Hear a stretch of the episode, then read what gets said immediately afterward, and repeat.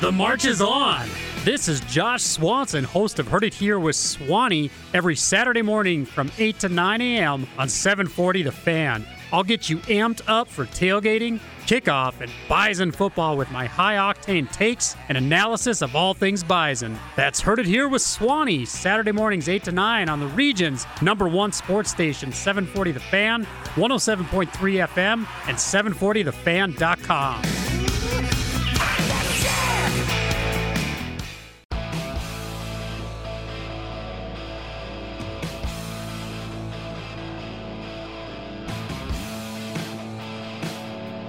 It's the Bison Illustrated Podcast. And Wentz is going to keep it. Wentz in the end zone. The Bison retake the lead. It's over. North Dakota State advances to the round of 32 as they pull the upset against the five-seeded Oklahoma Sooners. First ever tournament win. And the Bison have done it. They have reclaimed their place atop the medal with the national championship. With senior columnist Josh Swanson and editor Nolan Schmidt.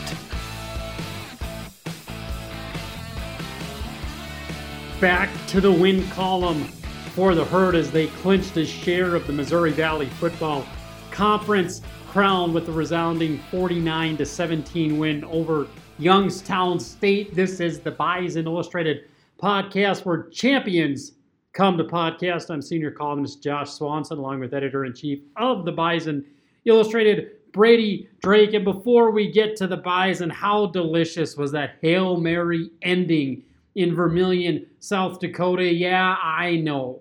The Jackrabbits beat the Bison 27 to 19 in Brookings. The week before that, that doesn't mean we cannot all enjoy the tastiness.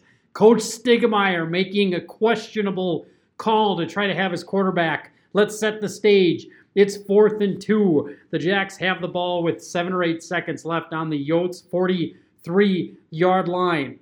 They are leading that football game. They punt and the game's over. Coach Stiegelmeier elects to have Oladokun run around and he throws the ball out of bounds. But wait, there's a second left on the clock. Brady, we were watching that game in the Swan Cave, our basement bar on the, the big TV behind the bar. And I said to Libby, Stig Gondon just screwed up because there's a second left. Goofy stuff happens in football games. I kid you not. I said, watch them hit the Hail Mary. Watch them hit this. I just had that feeling. You see, you see hundreds of football games and you just get this inkling that something bat crazy is about to happen. And lo and behold, once that ball went in the air, batted three times right into the arms of the USD receiver to give the Coyotes not, not just a huge win. The Yotes are number 16 in the country now, coming to the game into the Fargo Dome. 7 and 3 overall, 5 and 2 in the league, regardless of what happens in their game versus the Bison. Look, they want to win it because if South Dakota beats the Bison this weekend, they'll share the Missouri Valley Football Conference crown. So there's a lot at stake.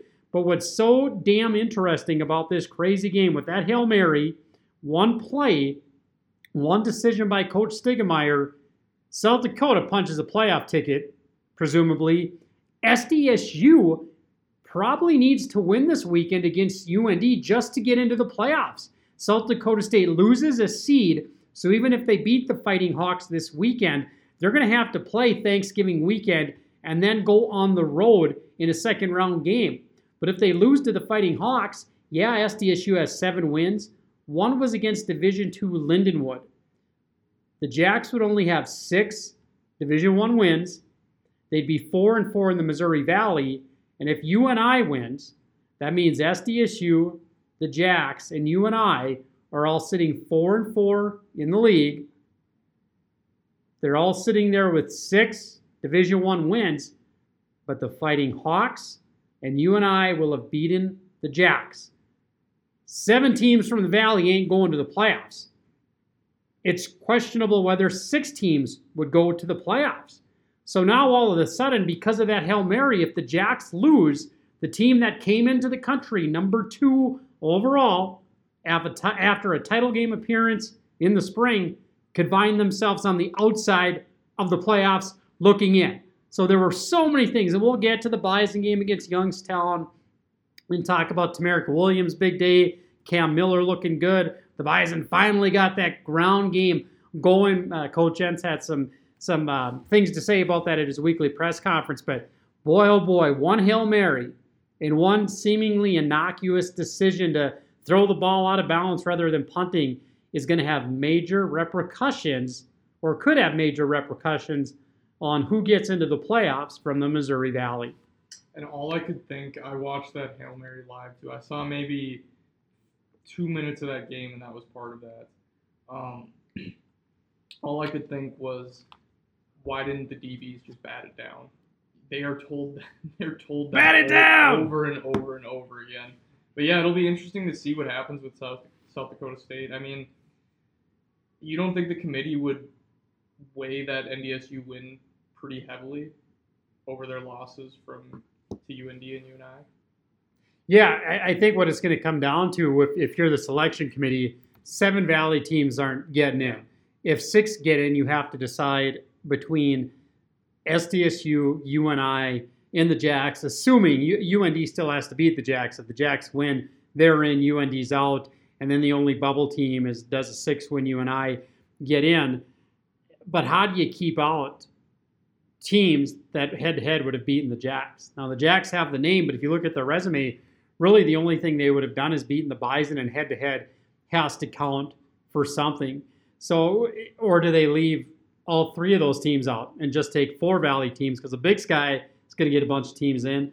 CAA is going to get a handful. You have the AQs, the, the 10 or 11 AQs that get their tickets punched no matter what. So I, I don't know. And, and with the FBS win against Colorado State, does that play in? I think it probably helps. I know you're very harsh on that, but I think that definitely It, it'll help them. It'll help Yeah. them. But I think at the end of the day, if you're on that committee and UND, SDSU, and UNI are all sitting there four and four in the Valley, all with six Division One wins, the head-to-head has to count for something. And how do you tell? How do you tell UNI and you- or UND? Yeah, you beat SDSU head-to-head. So if you've established that, you know, when you look at head-to-head, the the air quotes, are they the better team? Well, they won head to head. It, it will be tough to keep UND or UNI out if the Jacks lose. I, I think what would probably happen is based on the FBS win, that the committee at the end of the day does some gymnastics and takes SDSU over UNI. I think UNI is out. I don't think they're getting in even with the win. I think that if South Dakota State loses, they're still such a brand. They're a name. If they were any other a blank name and just a resume, but that's not the case. They're going to look at the fact that South Dakota State made the title game. They're, they they shouldn't take it into account, but they made the title game last year. Mhm. They beat North Dakota State and they beat Colorado State. So one of the the most impre- and to the Jacks' credit, one of the most impressive wins in the FBS or excuse me FCS this fall out of any team is South Dakota State's win over North Dakota State. That's a big feather in their hat. You throw in the Colorado State thing. I think even if they lose, they're probably in. I think you're going to hear a lot of complaining and yelling from Northern Iowa because I think they'll be left out. And I think if UND beats the Jacks, I think they're going to get in the field. So right now, as it stands, you've got four Valley teams that are in probably regardless of what happens this weekend. NDSU is in, Missouri State is in, Southern Illinois is in, and USD are all in. They all have seven Division One wins in FCS, and they're all going to finish five in three or better in the Missouri Valley. So I think those four teams are in, no question. Then it comes down to do you take three teams from the Valley? Valley's not getting seven in. I, I do not see that happening. So, of all the possible scenarios, I think South Dakota State's probably in regardless. Yeah, I mean, I I I agree. Um, how does it work with? Is it is it a strict committee? It's a committee decision. Okay, so Correct. it's not like back in the BCS when you get the computers involved and stuff like that. They, they released, I think they see the, the shitstorm coming their way because they released the criteria of what the committee looks at. And it's mm-hmm. like anything else, whether it's the NCAA basketball selection committee, the college football playoff committee, some years as well, they're the quality loss, the quality win. Well, they had their, their, their loss was better than the other team's loss. The, the criteria it's not set in stone. The committee can take whoever they want. Yeah. So how are they going to value SDSU's wins over a North Dakota State team that should they win? And we'll talk about that in a few minutes here uh, on the Bison Illustrated podcast brought to you by Shields. If NDSU wins, do they get that two seed, the three seed, or the four seed? How are James Madison, North Dakota State, and Montana State going to fall there? If all those three teams win, Sam Houston, they shouldn't have any problem this weekend. Defending champs, undefeated. Yeah, I know their conference is weak, but they're going to get the one, and probably deservedly so. Defending champs going undefeated. But how the committee is going to throw all that stuff into the blender, or maybe they just say head to head. The cleanest thing to do, I think, if I'm in that committee, is South Dakota State. It's hard to say South Dakota State's a better football team than you and I, or or you. It's it's hard. Excuse me. It'd be harder to say that at this point of the year. South Dakota State, outside of their win against North Dakota State, will have lost three of their last five ball games. They'll have lost four of their last six if UND beats them.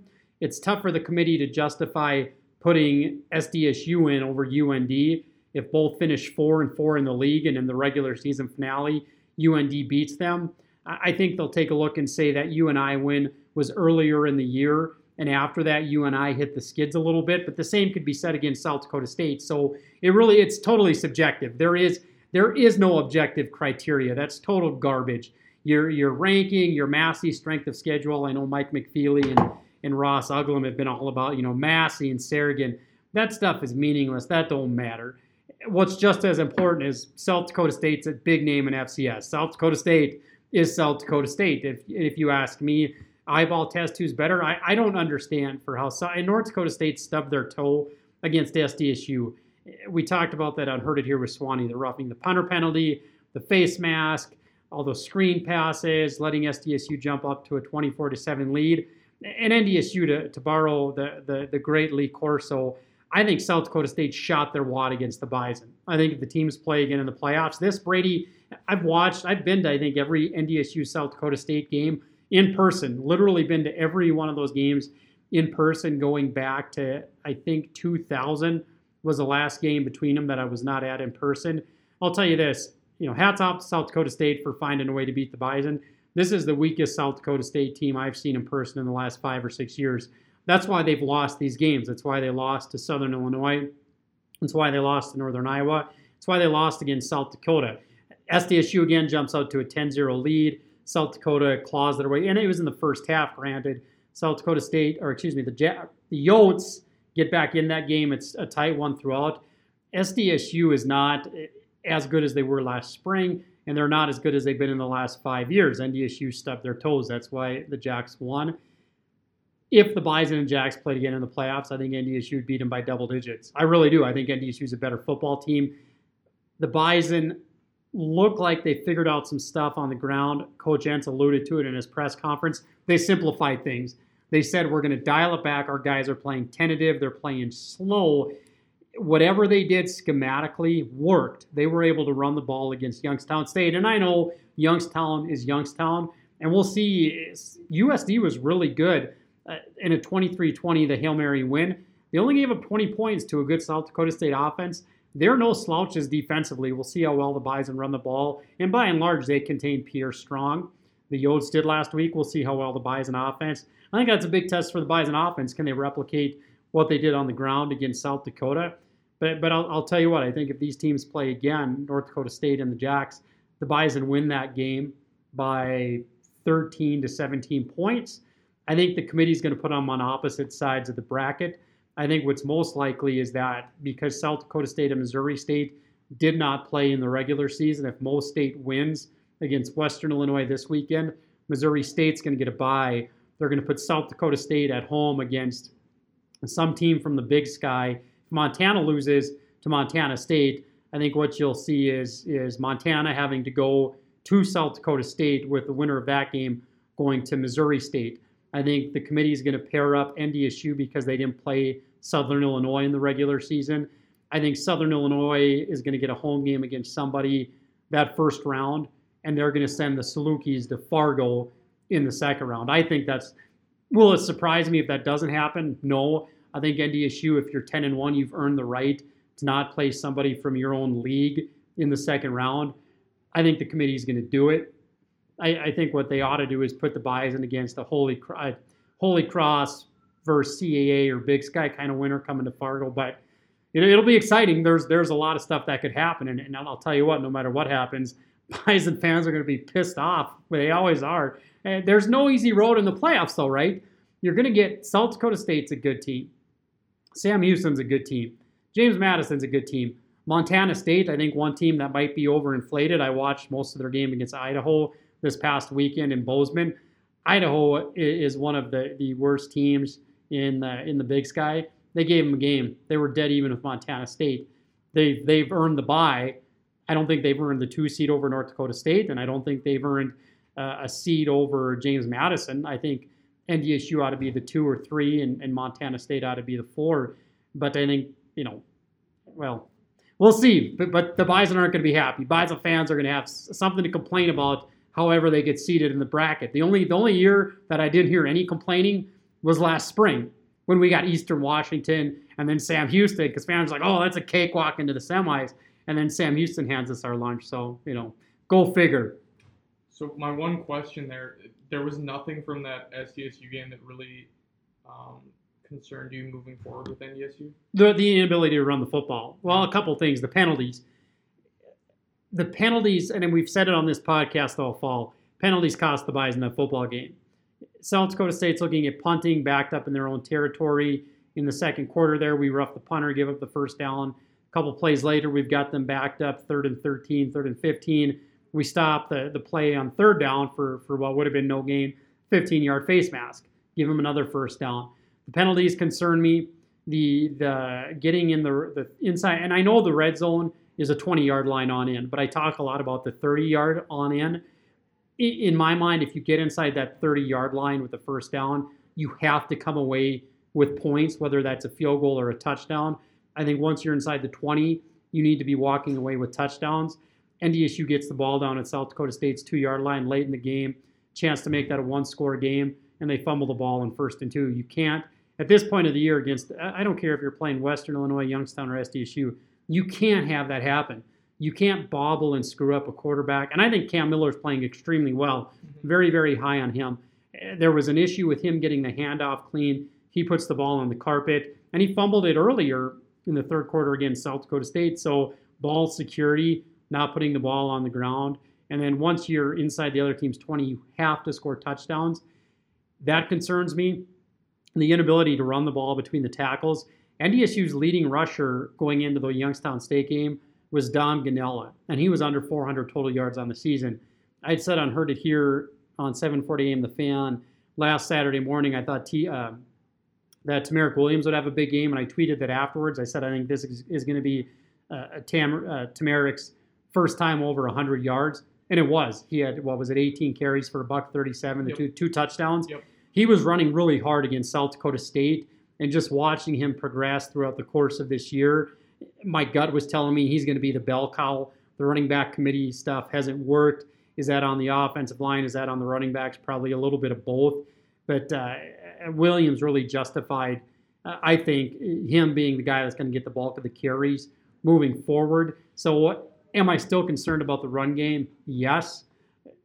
We'll see what happens this weekend against against South Dakota if the Bison are able to run the ball against the Yotes, it'll tell me that maybe schematically up front, whether it's schematically what we're trying to do, attacking the, the, the defense as far as how things are being blocked, and the personnel, that'll answer a lot of my questions. But those are the things right now. I mean, and, and we're look, look, Bison fans, we got to share the valley. If, if we beat South Dakota 10 and 1, 7 and 1 in the valley, a lot of really good things about this football team defensively, the number one team in the FCS.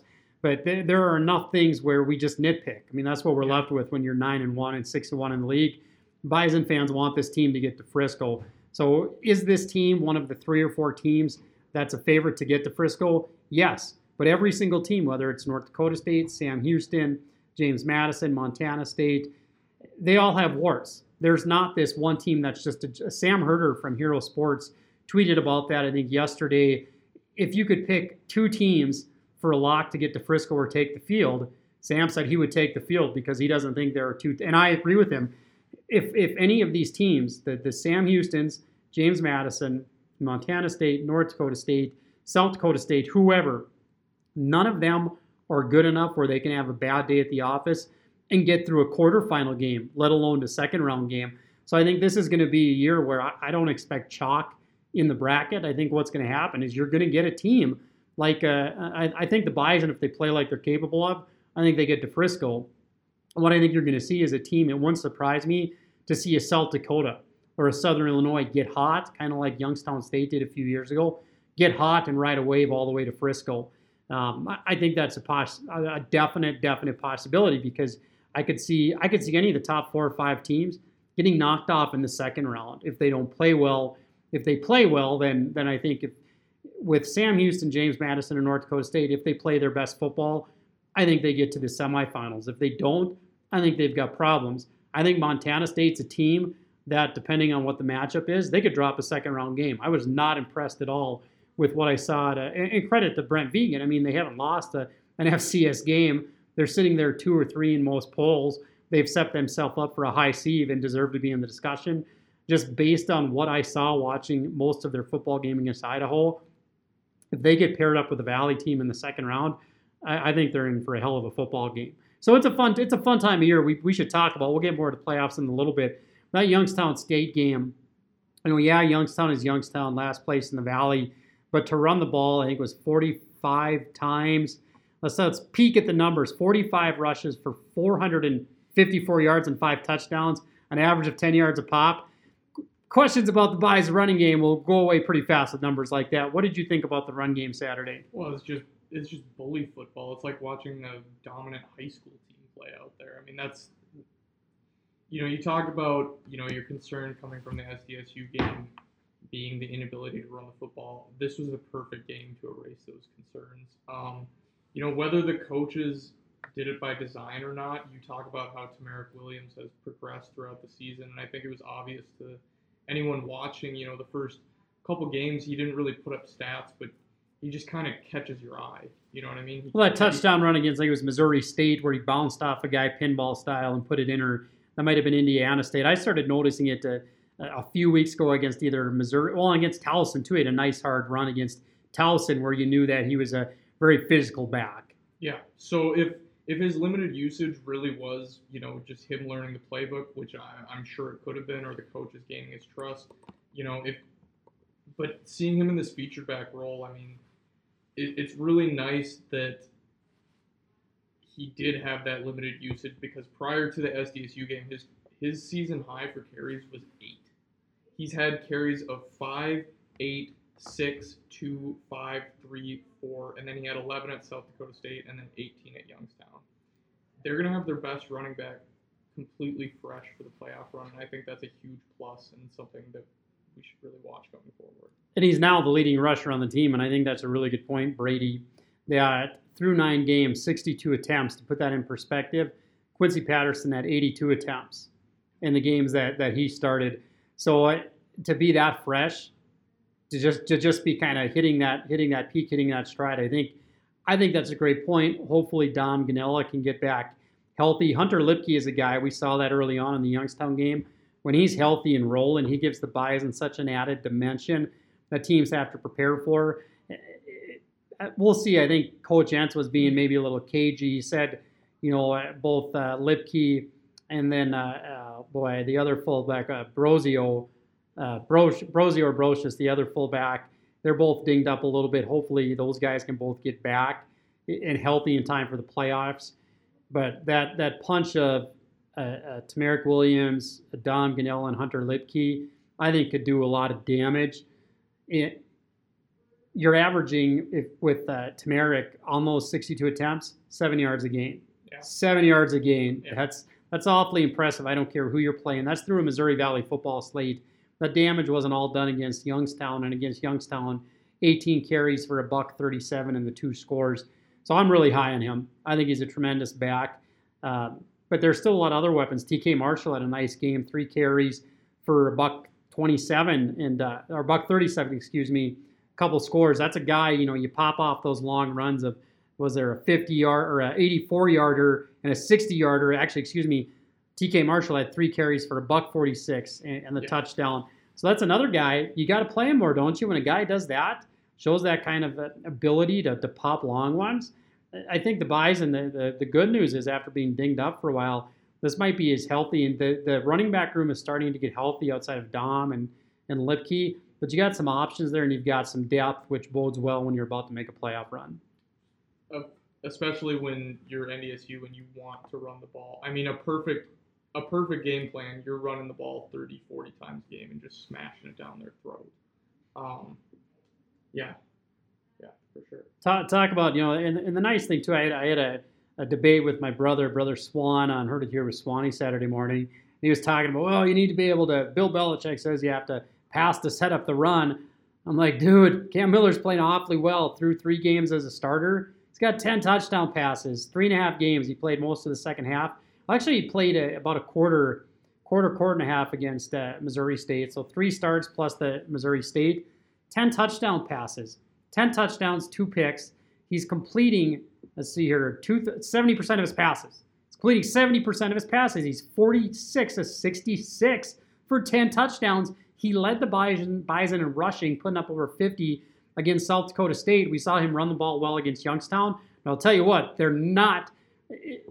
I don't think the Bison are going to run him unless they absolutely have to. I don't expect to see a lot of running out of him yeah. unless and until it's a situation in a game where you got to pull all the stops. But when he's a guy that gives you that ability to complete 70% of his passes, make all the throws, stretch the field, I've been so, so, so, so very impressed with where Cam Miller was last spring and the apparent work that that guy's put in to where he is this fall. I think right now he is the best quarterback in the Missouri Valley Football Conference. I would take him over Oladokun. I would take him over the dude from Missouri State. Uh, Camp is a good quarterback for South Dakota. I've seen him play a couple times. He's a ballsy quarterback with some moxie. We're going to see him again. You know, this uh, banging around in the background here. The spotlight obviously got some construction going around. Carson Camp, though, 15 touchdown passes thrown for a buck 85 a game, 64% completion percentage. Tell you what, Bison Nation, you give me one quarterback in the Valley to make a playoff run with. I think Cam Miller is that guy. I am that high on him right now. Yeah, and I mean we we talked about it. You know, he's he's battle tested after last year. He's he's been through tough moments, come out the other side, a completely different player. Uh, it's really impressive to see what see what he's been doing so far this season. I, looking at this year, here's an interesting nugget. The Bison for this game, they're going to go with the jersey combo that they have not wore since January 2020 in the national championship win over James Madison. The Bison are going with the Harvest helmet and the gold jerseys. 33 and 0 in those. 33 and 0 in those in the in the gold jerseys. The you know the Bison have never lost. Damn it. I hope we didn't just jinx this I, team, right? I, I hate when I'm gonna delete this. Like oh, that, I know yeah. it. I'm gonna delete this stuff. I saw what was the one I saw? Oh, the the the Vikings game. I'm a big Vikings fan. You know, school Vikings. Wearing a Vikings hat right now. I'm wearing a Viking stocking hat while this while we're recording. I was watching the game against uh, uh, the LA Chargers on Sunday, and they flashed a graphic that the, the Vikings were the first team in all of the NFL that have led every opponent by at least a touchdown. This year, when they took a, a 10 point lead against the Chargers, I thought, are you freaking kidding me? Oh, we're going to, you know, we're pretty good at pissing away games without any help, but you're going to throw that graphic on there. The Bison are also 20 0 in the Green Harvest helmets and 14 and 0 in the gold jersey green helmet combo. So hey, if we lose, it's not on anything we did. You superstitious fans, we're also gonna you know go back and while I'm you know mixing this podcast, putting it into MP3, we will delete that part of it. The Bison, uh, another nugget for you, clinched at least a share, as we mentioned, of its 10th Missouri Football Conference title. They can get an outright title with the win over USD. The Bison won nine straight league titles from 2011 to 2019 but only five outright. Four of those titles were shared. The only outright titles came in 2012, 2013, 2017, 2018, and 2019. So getting a, an outright title is a pretty big deal. The Bison have already, if, if you're wondering, the Bison have already clinched the Missouri Valley's automatic qualifier no matter what happens because they own the tiebreakers among all the teams with possible six in two record with a, a win over Missouri State so this uh, the South Dakota game, and, and, the other thing I thought what was nice about the the Youngstown game, taking the shot to Christian Watson down the field, Cam being, and it's not just the efficiency. When you take a look at his numbers in that game against Youngstown to put a bow on the, that game, 10 of 14 for a buck 69, two scores, the longest 71. He's a guy that's not just a game manager. He's not just thinking. He's he's not dinking and dunking. To take that the ball he put on the money to Christian down the field where only Christian could get it was an absolute money throw. He had that touchdown pass to Gindorf with the, with the nice touch on it. He, he's a guy. I, I I'm just so impressed Brady with how he's playing right now, and I think it gets lost in the conversation because he's not throwing for 300 yards per game. This is a guy that's going to be an FCS household name and on everybody's radars in the FCS after this postseason. And think about how far we've come. I mean, we off air, you and I had a conversation some weeks ago about how, regardless of how this season played out, there would probably be an open competition next year with Cole Payton and you know Quincy and uh, and Cam. You know, I'm not saying that that won't happen because I'm sure the coaches will all tell you that every year everyone's competing for a spot, yada yada yada.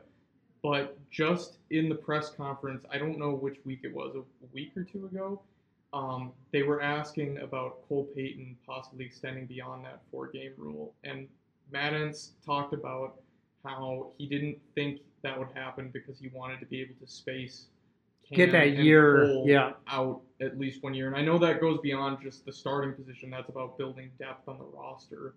But I mean, that speaks volumes, I think. And I mean, I, that's it's just it's really just crazy how far he's come in the last what like six six months. Yeah, going back to last April in that quarterfinal game. So that's four, tack on seven, about six and a half months. Yeah. Yeah. Yeah, Yeah. ridiculous. And he's earned it. He's absolutely earned it. I think it was uh, uh, Mike or Jeff from the forum asked Coach Entz after the Youngstown game about that.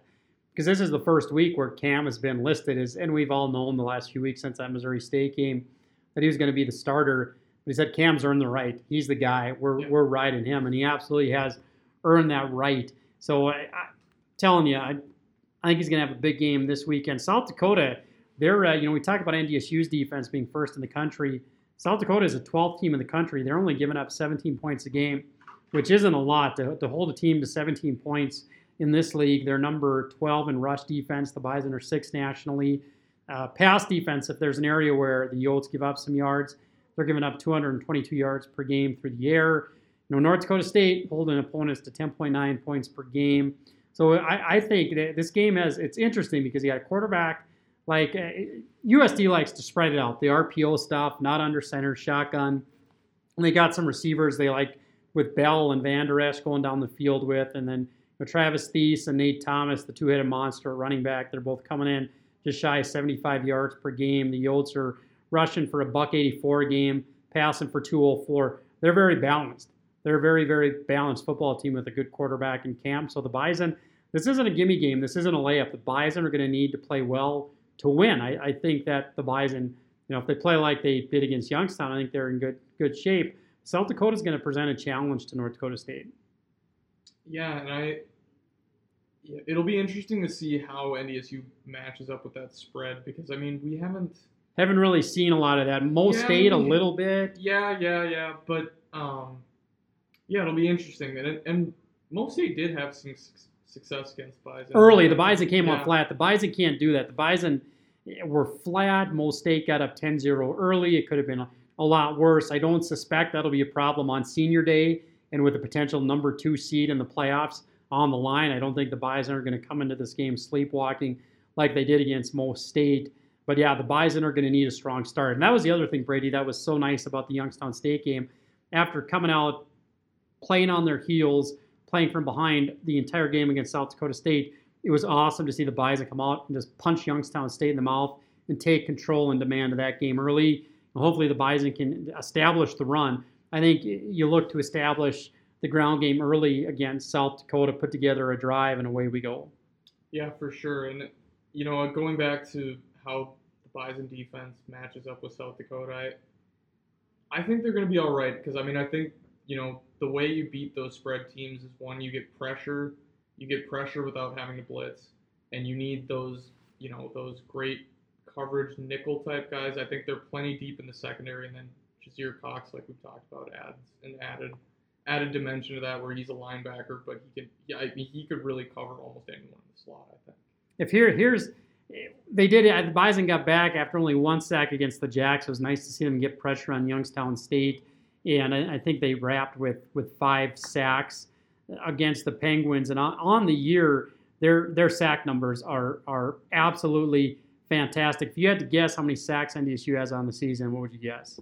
Oh man, I have no idea. Um, let's say how many games? Through nine- Not- nine Ten games. Ten, games. Let's say they have thirty-five. They're close. Close. Thirty-seven. Okay. 37 sacks on the year. That'll be a, a- another thing trying to keep South Dakota off schedule behind the sticks. They've got some guys that can pick up chunk plays. It was only you know the the 23 uh, 20 outcome against South Dakota State, so it was a lower scoring game. But both teams were able to move the ball between the 30s and, and South Dakota. You know, it- they went dormant for some stretches of that game. It was it was kind of interesting. But what I saw, they like a lot of teams, you get them behind the sticks and that second and long and third and long, kind of take them off schedule from what they want to do. That's where they have problems. So I think that'll be a big key for the game, making sure that North Dakota State is is keeping South Dakota in those eh, behind the downs. You know, second and plus seven, third third and plus five, and I think if the Bison do that, they'll be in, in, in really good shape. And here's here's something that just absolutely jumps out to me. Big plays, what we've seen, all these explosive plays from the Bison offense. NDSU is actually the best team in the Missouri Valley. They have a league best 7.1 yards per play, which if you'd have told me that, I would say that's no, that 7.1 yards per play, third in the FCS, seven plays of 40 plus yards last week. Well, that helps out when you when you get a 49 yarder by Luepke, a 50 yarder by uh, T- TaMerik, 61 yarder by Jalen Bussey, an 84 yarder by TK Marshall, Miller throwing the 71 yard bomb to Christian, a 40 yard pass to Babicz. This Bison offense. We've talked about it all year. All year we've talked about it. Here's something else I haven't heard anybody in the local media talk about. We've talked about the home run hitters and the big play potential of this office and their and offense and their explosiveness. I think Miller's to the point where he's as big a threat, and I'm not going to put him in the same category as an Easton Stick or a Trey or Brock, uh, what have you, because that's um, some pretty lofty comparisons. But the Bison offense now looks like they might be at that point with that explosiveness where, and again, I don't care who you're playing, to have that many plays of 40 plus yards, seven, that says something about how explosive that offense is. Where if you if you just focus like Youngstown did, stop the run, let's shut it down, but you're still popping those long runs. But then you get the 71 yarder to Christian, the 40 yarder to Babicz. Man, I, I get excited talking about it because I think we're just starting to see maybe scratching the scratching the, the tip of that old proverbial iceberg of what this Bison offense is capable of. Absolutely, because I mean, you know, Cam would be he'd be a redshirt freshman if last year didn't play out the way it did. You know, and and technically he's still got three more years of eligibility after this season. So it's really going to be interesting to see how things develop the rest of the season, and then going into next year, you talk about how Cam's going to be a household name. I think he I think he definitely will be a household name, and I. I wouldn't be surprised if he was on the watch list for the Walter Payton Award next season. Yeah, honestly. depending on how playoff run goes, Yeah. absolutely. Yeah. Yeah. So I mean, it. TaMerik Williams too is another guy that I think is going to start to have a breakout type of you know I, his his game against Youngstown. You could certainly put that in as a breakout performance. But he's another guy as his playoff gets on. You know, you're gonna have a lot of coaches and national FCS guys going, "Who are these guys?" Hey, it's another look what the Bison got again. They're finally to that point, and, and Coach Entz I think sent shivers through the rest of the FCS earlier in this week at his press conference when he talked about 10 or 11 guys that are seniors this year that could graduate or coming back. Guys like uh, Jasir Cox will be back next Yeah. year. Michael Tutsie, I think Dawson Weber. Um, uh, Hank, is Hankey coming back? Hankey's not coming back. That's not. at least that's what he said. And I know there's a story uh, that's up on InForum about that. But uh, to- not to get too far ahead of ourselves, you know, the Bison have it, go, going into the year. If someone would have told me North Dakota State will be nine and one, six and one in the league, heading into the season finale at the Dome against South Dakota, I would have taken that because this team hasn't really. The, the Youngstown State game, they put it together. You want to see them put it together against a really good team like South Dakota. With, with so much on the line, a high seed, they weren't able to do that against South Dakota State. You want to see them put together a really, really strong game against South Dakota. But this is a team that, depending on how this, it's so tough because they have that they, they lay a turd against the Jacks. They have that dominating performance against Youngstown. So who is this team? What what kind of performance are they going to put against South Dakota? They've looked really good at times against Northern Iowa. They were dominant at times against Missouri State. Dr. Jekyll, Mr. Hyde. They did fight like hell to get back into that game against uh, the Jacks. Against Towson, they looked really good. Against Youngstown, they looked really good. Well, then some against Illinois State, come out gangbusters, and then they really, really struggle in that game offensively to put it away. So who is this team? You would think at this point in the season, you, you would know who the team is, but I think what we're seeing is a quarterback that's finally starting to get comfortable and, and not just getting comfortable, but that is that is taking ownership of that Bison offense. And across the board with the players like TaMerik Williams, Cam being able to get the ball to the tight ends and Christian, I think this team is starting, what's starting to come into focus is that I think what we saw against Youngstown is who this team is. And you throw that in with, with the defense and what they've done, if the Bison offense can match that or get anywhere close to that, I seriously don't think there's another team in the FCS that can touch them. I really don't. Whether it's a James Madison or a Sam Houston, we'll find out against South Dakota. What do you, uh, just what you know about them, Brady? What are your impressions of it? You know, a South Dakota team, seven and three coming into the game overall, five and two in the league. If they're to beat the Bison, they could have an argument that they ought to be seeded. They'll have beaten SDSU and NDSU in back-to-back weeks. So you know, Coach Nielson is telling his guys share of the conference title on the line you could be a seed and get that buy. So it's a big game for them too. What are your impressions of the Yotes? I mean, I think they look solid. I, you know, I one thing that's really interesting that jumps out to me is, you know, we talk about they run that spread, but their their leading receiver has 605 yards receiving. Their second leading receiver only has 252. So they run the, they're running the spread, but they have two ball carriers at almost 600 yards on the season. I think that's really interesting that they that that's the way they're choosing to uh, to distribute the ball out of those sets. Um, I haven't really seen a ton of teams do that, but um, you know they, they look pretty solid. I, I think obviously if NDSU plays plays their best football, there's no there's no way they lose. Um, but maybe a bit of a sacrilegious question to ask: Where do the Bison end up seating wise? You think if they do drop this one? How far do they fall? They're seated at nine and two overall, six and two in the league. I would guess. I don't think they're going to drop them to eight. I would guess six, six or seven, yeah. six or seven, depending on what else shakes out in the valley. And you can't get too upset about that if you're you know dropping to your last three games. What impresses me about it, you alluded to it there. You know, there are two running backs, both at about 75 yards per game. Theis has got 653 net yards on the season. Thomas at 595. 12 total touchdowns between the two of them. And then in the, the passing game, they're balanced. Yeah. They're balanced. They can run the ball, they can throw it. And, and I think that's where they hurt teams is that it's not a team where you can say, well, let's shut down the pass, we'll be all right. Let's shut down the run, we'll be all right. They got they've got playmakers. What what uh, Coach Nielson has done down there, he's he's really built the the talent pool up. And, and Coach Entz referenced that in his weekly press conference, where they got some good football players. They really do, and it, it starts it all starts with the quarterback, though, Carson Camp. I remember watching him in their season opener against Kansas. The Kansas team who just knocked off Texas. Um, I know folks won't get too excited about Kansas, but you know, a Big 12 opponent. I thought he was. I thought Moxie Ballsy, the guy wasn't afraid to make a play. I thought the same thing watching him against the Jacks. The guy's not afraid to go out there and just let her buck, let her rip, and, and that impresses me. So I think that's going to be a key for the Bison, and it may be as simple as who plays better, Miller or Camp. That'll decide this football game. Because I don't I don't see North Dakota State running away with it. I think the Bison play well. I think it's going to be when you have this much on the line this late in the season. Would I like to see the Bison a 42 20 kind of game? Absolutely. I think South Dakota is too good for that to happen. I I think it's going to be a tight ball game. I think it's going to be a four quarter game where the the other thing about these two teams, they don't turn the ball over.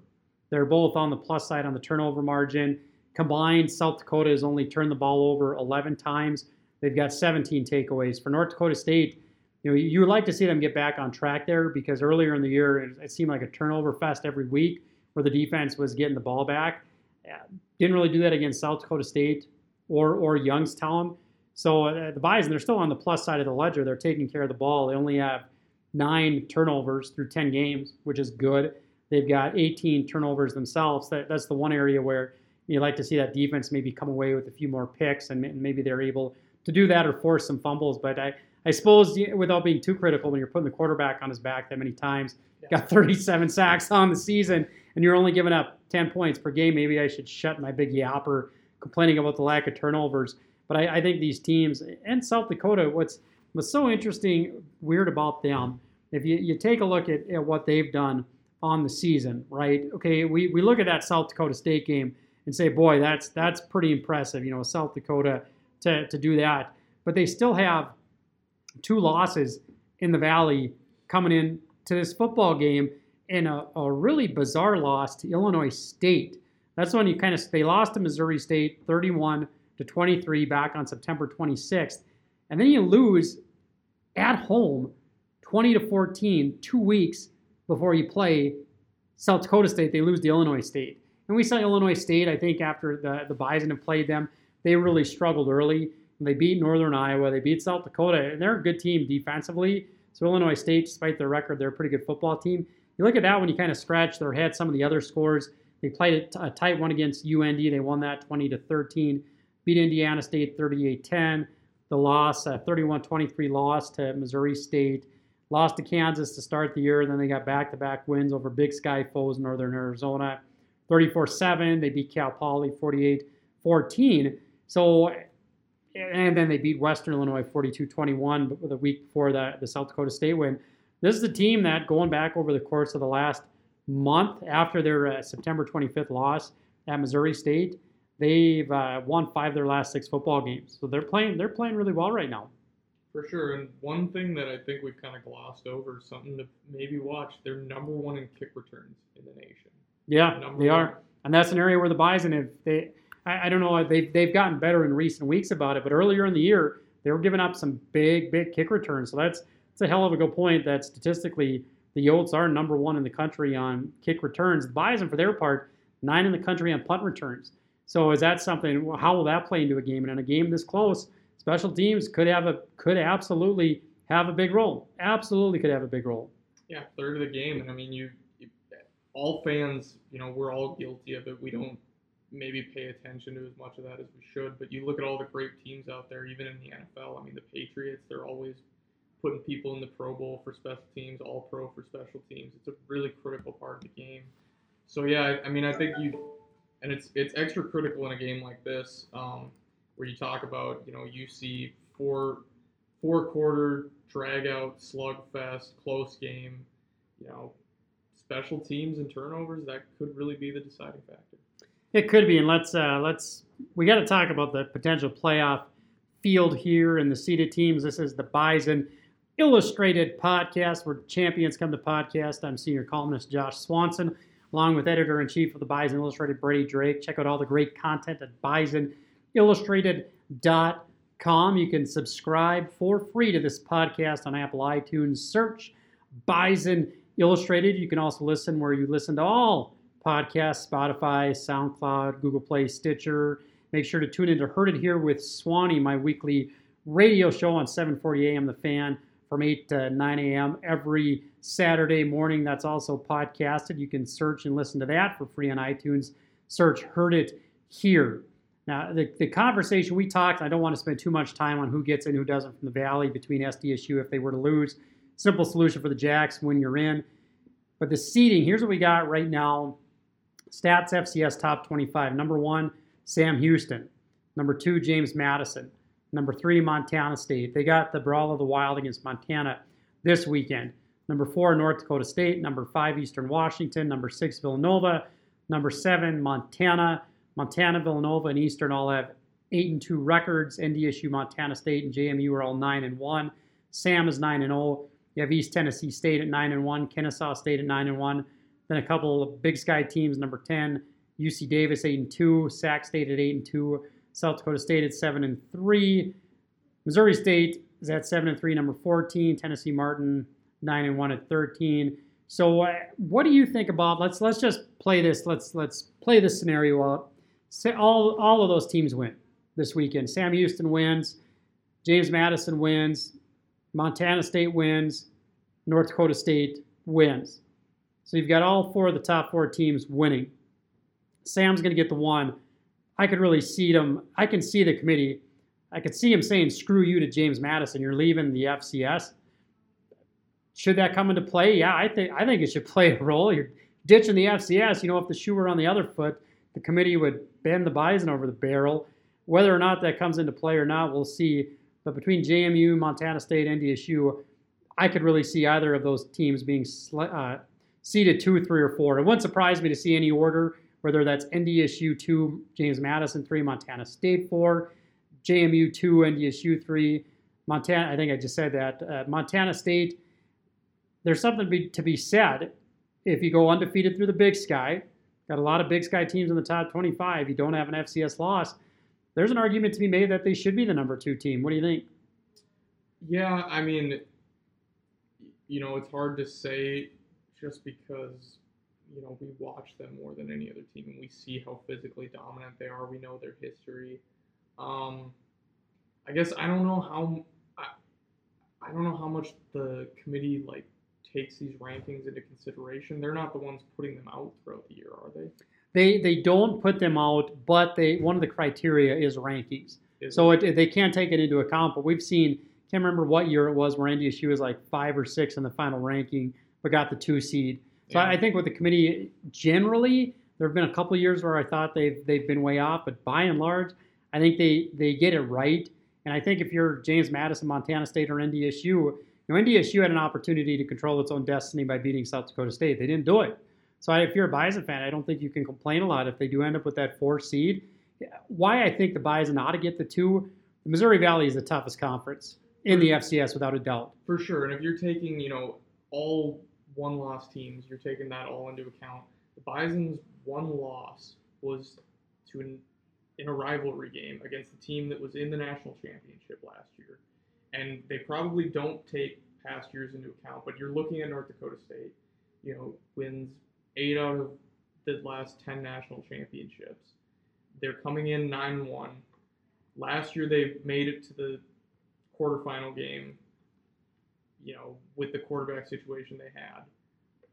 I, I don't know how we, I don't know why you don't put them number two, but yeah, I, I mean it's it's really it's really a toss up. And to be honest, I'm not sure how much it, it matters really. The the big thing that that will matter is if that two three, if if NDSU is three and James Madison is two, that sets a us up a semifinal game where you're not playing in the Fargo Dome.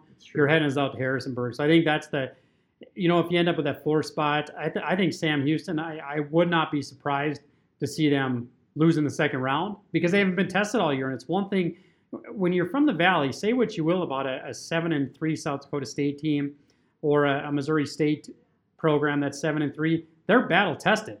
They've, they've been battle tested throughout the Valley and they can hang with anybody. If you're Sam Houston, I don't think you got a single win against a team that's in the top 40. So it's a different ballgame where all of a sudden you get to the playoffs you're going to face a team that's going to be just as physical as you think you are. Now they showed it last year in a goofy spring season. Yeah. They ran the table in the playoffs. They beat the Bison, they beat JMU, and they beat the Jacks. Hats off to them. But but I think you know for me, I'd rather be the four seed than the three seed.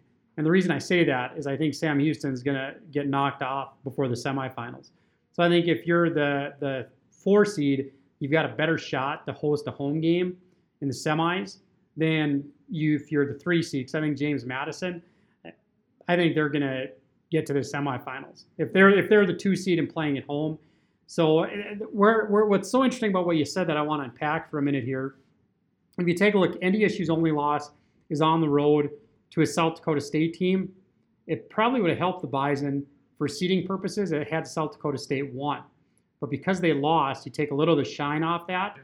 So now your only loss is against the seven and three SDSU team, who three teams have beaten in your league, right? If you're James Madison, your only loss is to a Villanova team who's six in the stats top 25, number nine. They're a top 10 team. They're number 25 in the coach, or excuse me, Villanova is nine in the coaches poll, six in the stats FCS poll. The, the distinguishing factor there, what I would say, trying to be objective, looking at it, both the Bison and James Madison finish 10 and 1 overall in their leagues. The Valley's tougher than the CAA. Outside of Villanova, you haven't played anybody. And NDSU went into Towson and just beat the hell out of them earlier in the year. Villanova, or excuse me, James Madison can't say that. They can't say that they beat a Valley team. I think the Bison will have more wins over playoff teams in uh, South Dakota State wins, South Dakota wins, Missouri State wins. So there's three wins right there over playoff teams. The only uh, well, James Madison, I don't think they'd have a win over a playoff team because they lost to Villanova, and they lost at home. I think that should count for something. NDSU lost on the road in Brookings, which is a very tough place to play. James Madison lost at home. So I, I think objectively, could you make a case for either team to be two or three between James Madison or NDSU? You could.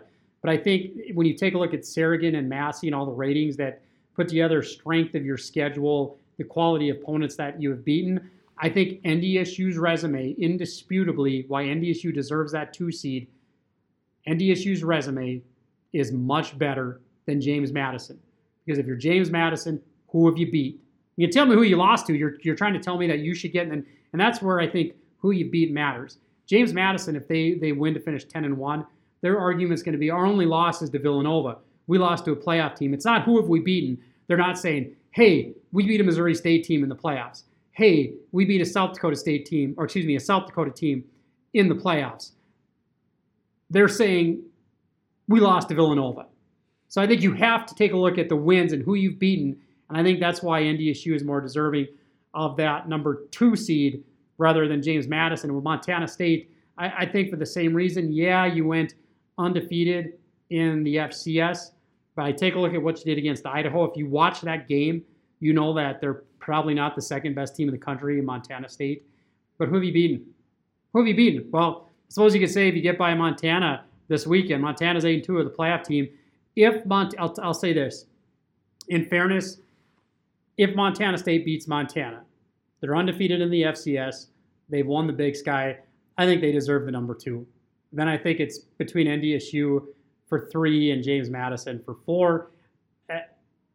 My what, what I think should happen if I had a vote in that case, Montana State wins and NDSU and JMU all win. I'd put Sam at one, Montana State two, NDSU three, JMU four. What I think the committee is going to do is put Sam Houston one, Montana State two, JMU three, and NDSU four.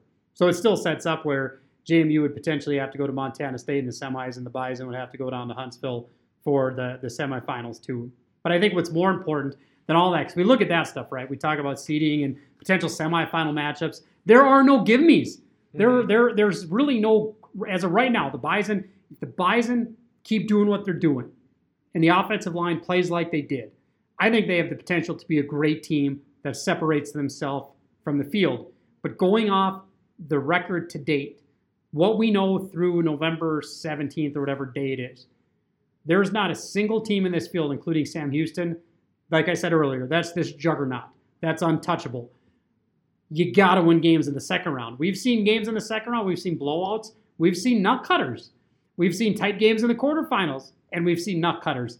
There's no give me path to Frisco this year. So if you're a Bison fan or a JMU fan or SD or uh, Montana State fan complaining about the seed you get, you damn well better play good football and take care of business in the second round and the quarters because there are there will be no cakewalks to Frisco. When you look at that bracket, you're going to look and I think what you're going to see is some teams are going to have tougher second round games than the other. I don't like I don't think if you win the Valley if you win your conference outright and you're 10 and 1 like the Bison, I think it's bull crap if they put a conference team in the second round for how good the Valley is and having a league opponent who knows you, who's familiar with you, having to play them in the second round. I think that is so much bull crap. Could you play them in the quarters? Absolutely. Could you get a team from the Big Sky? Could you get an Eastern Washington? If Eastern Washington wins, they'll be seated. Could you get a UC Davis in the second round? Sure. Should you get a Patriot League team or an Incarnate Word type team? I think so.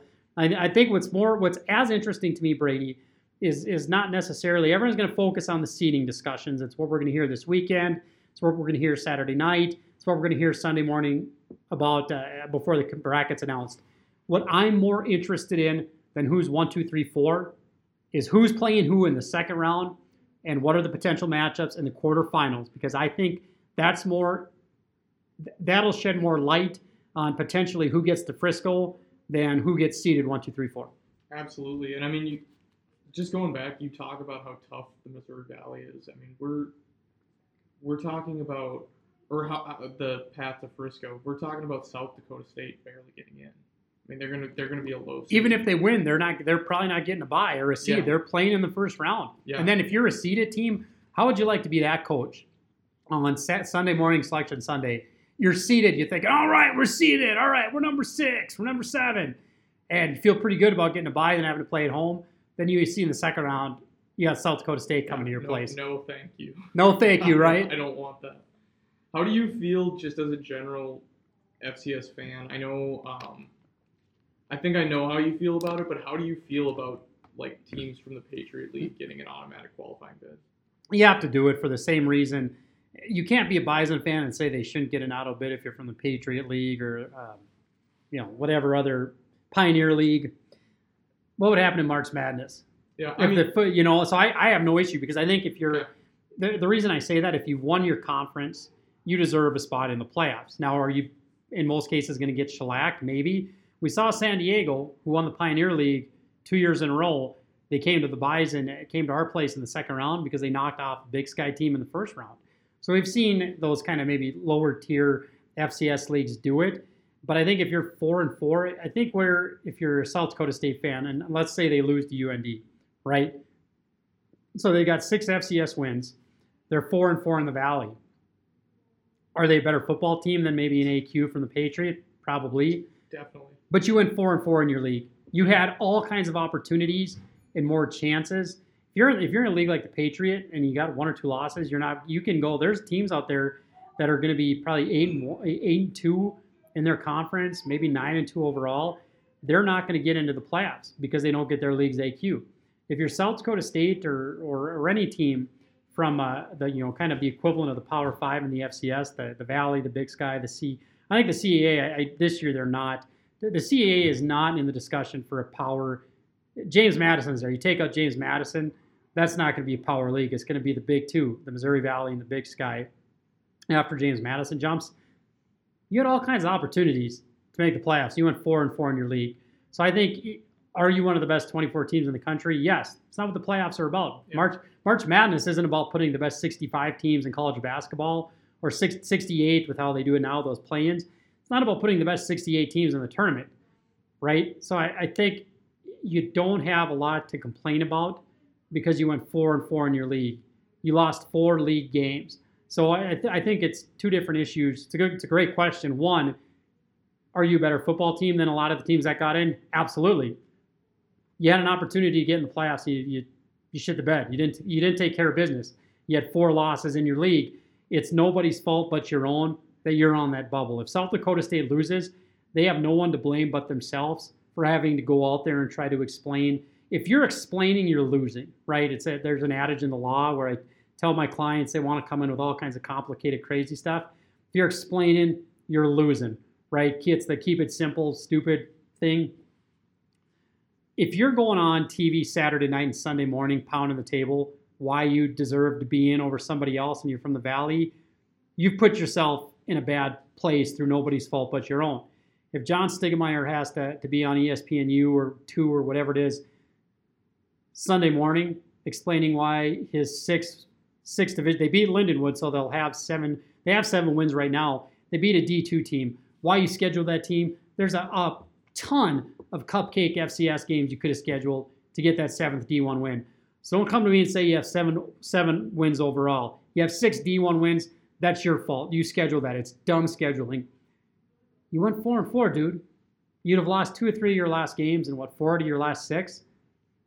If you have to make that case, you shouldn't feel bad at all about getting left out. You have no argument. You have no bitch to say we should have been in if that happens.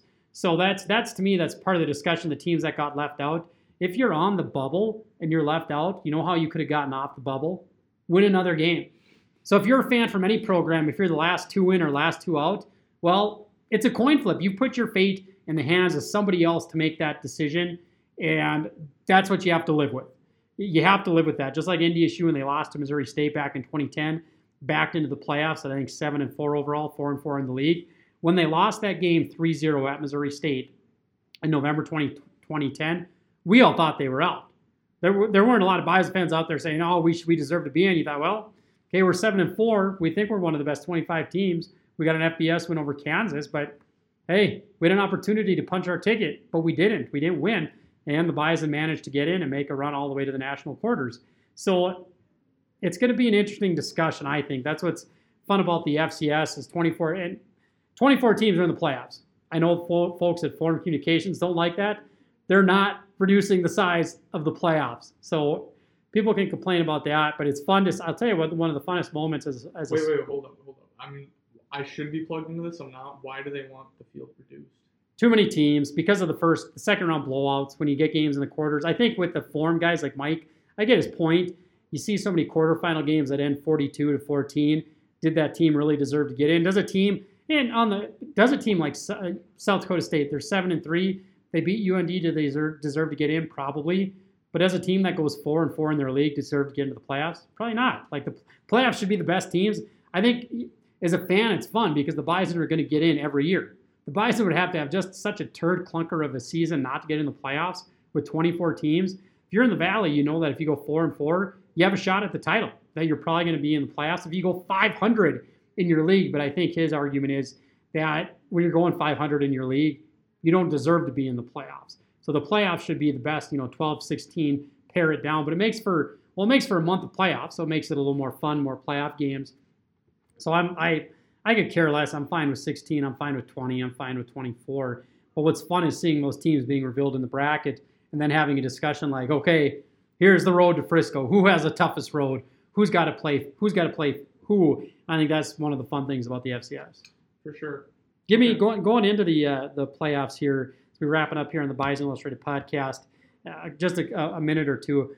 Give me uh, who you like, and, and things can change. But as we sit here after after ten weeks, who do you like to get to Frisco? Put you on the spot a little bit. Be, well, I'm going to be honest to our listeners. You know, I, I, I've over the course of the last six months or so, we've been um, somewhat not short, well, a little short staffed here at Spotlight, just in the editorial department. That's changing now. We've hired two new great people. So, in addition to doing this magazine, I've also been doing. You got a bunch on your plate, five or six five other, other magazines. magazines. Yeah. So, uh, you know, to be totally honest, the only team that I've really been watching on a consistent basis has been NDSU. Um, I don't see any reason why they can't make it if things, you know, click on all cylinders for them. Um, yeah, I'm, that's all I got for you for an answer. If I'm just being totally, totally honest with you. And it's probably as good an answer as, as I have because I think North Dakota State gets there. I've been bullish on this team all year. I think it's all kind of starting to gel together and come into place. So I like the Bison and it's a total crapshoot after that. It's a total crapshoot. I, I could see JMU or Sam Houston getting there. I think what they're going to do, I, I think, you know, Sam Houston and James Madison both bolting for FBS. I don't think the committee in FCS wants two teams leaving after this year playing in a title game. I think that's why Sam Houston gets the one seat, JMU gets the four. And I also think that's why NDSU gets the two and Montana State gets the three. I think they're going to set up a, a, a situation where NDSU, Montana State, if Chalk holds, would play in one semi. And I think they don't want both Sam and JMU getting to Frisco. And I think there's, I don't think there's anything wrong with that. I think you're leaving the FCS. If it happens, one day it could happen to the Bison, and I'm not going to complain about it if that's the case. But because of that, I think North Dakota State and uh, I, I, think it's James Madison. I, I really do. Uh, they're not invincible. They're just so well coached. They've been there before. Um, it wouldn't surprise me if a Sam went. It wouldn't surprise me if a dark horse jumped out, like a, a South Dakota, even if they lose and they send South Dakota. What would be fun is to see South Dakota get sent, Bison beat them. They send a South Dakota team or a South Dakota State team. That would be the greatest. The big middle finger to those Sam Houston and JMU fans. I'm not saying this for me personally, guys. I know we have fans from other schools listening, but if the FCS just has a big double birds Eli Manning style to Sam Houston and James Madison and puts South Dakota State going to, let's say, JMU or Harrisonburg in the second round and puts a Missouri State or a Southern Illinois going to JMU or Huntsville. So I that would be great, wouldn't it? Wouldn't that be just freaking deliciously hilarious? I want to go to FBS. I wish we were going to FBS. Yeah. But if I'm the committee, that's what I say. If I'm a voice in that room, I say, you know what? Screw them. They're leaving. You don't have to say it because you don't want it getting out because the CAA rep's going to be in the room. Yeah. Because you know what? You know what? JMU really hasn't played anyone in the CAA. You know, Valley's so balanced, blah, blah, blah. Uh, South Dakota, they're coming into this game uh, seven and four overall. Now let's put them, you know, send them to Harrisonburg. And then with Hunt, say with South Dakota State and Huntsville, say you know what, it's a fun little rematch of the championship game. South Dakota State's coming in this game either at at uh, oh seven and eight and three overall or seven and four. Let's send it, let's send them down to you know they can host first round. But let's send South Dakota State down to Huntsville and to play in a second round game. I would laugh my ass off. I would absolutely laugh my ass off. So that's what's going to happen. Those are our picks. We'll have it covered for you here. We'll talk playoff selection and more in a bracket breakdown next week on the Bison Illustrated podcast. For Brady Drake, I'm Josh Swanson, reminding you that the strength of the herd is the bison, and the strength of the bison is the herd. Thank you for listening to the Bison Illustrated podcast. Be sure to subscribe to the podcast on either SoundCloud or iTunes. Reach out to us on Twitter at Bison Mag. You can subscribe to the magazine at bisonillustrated.com.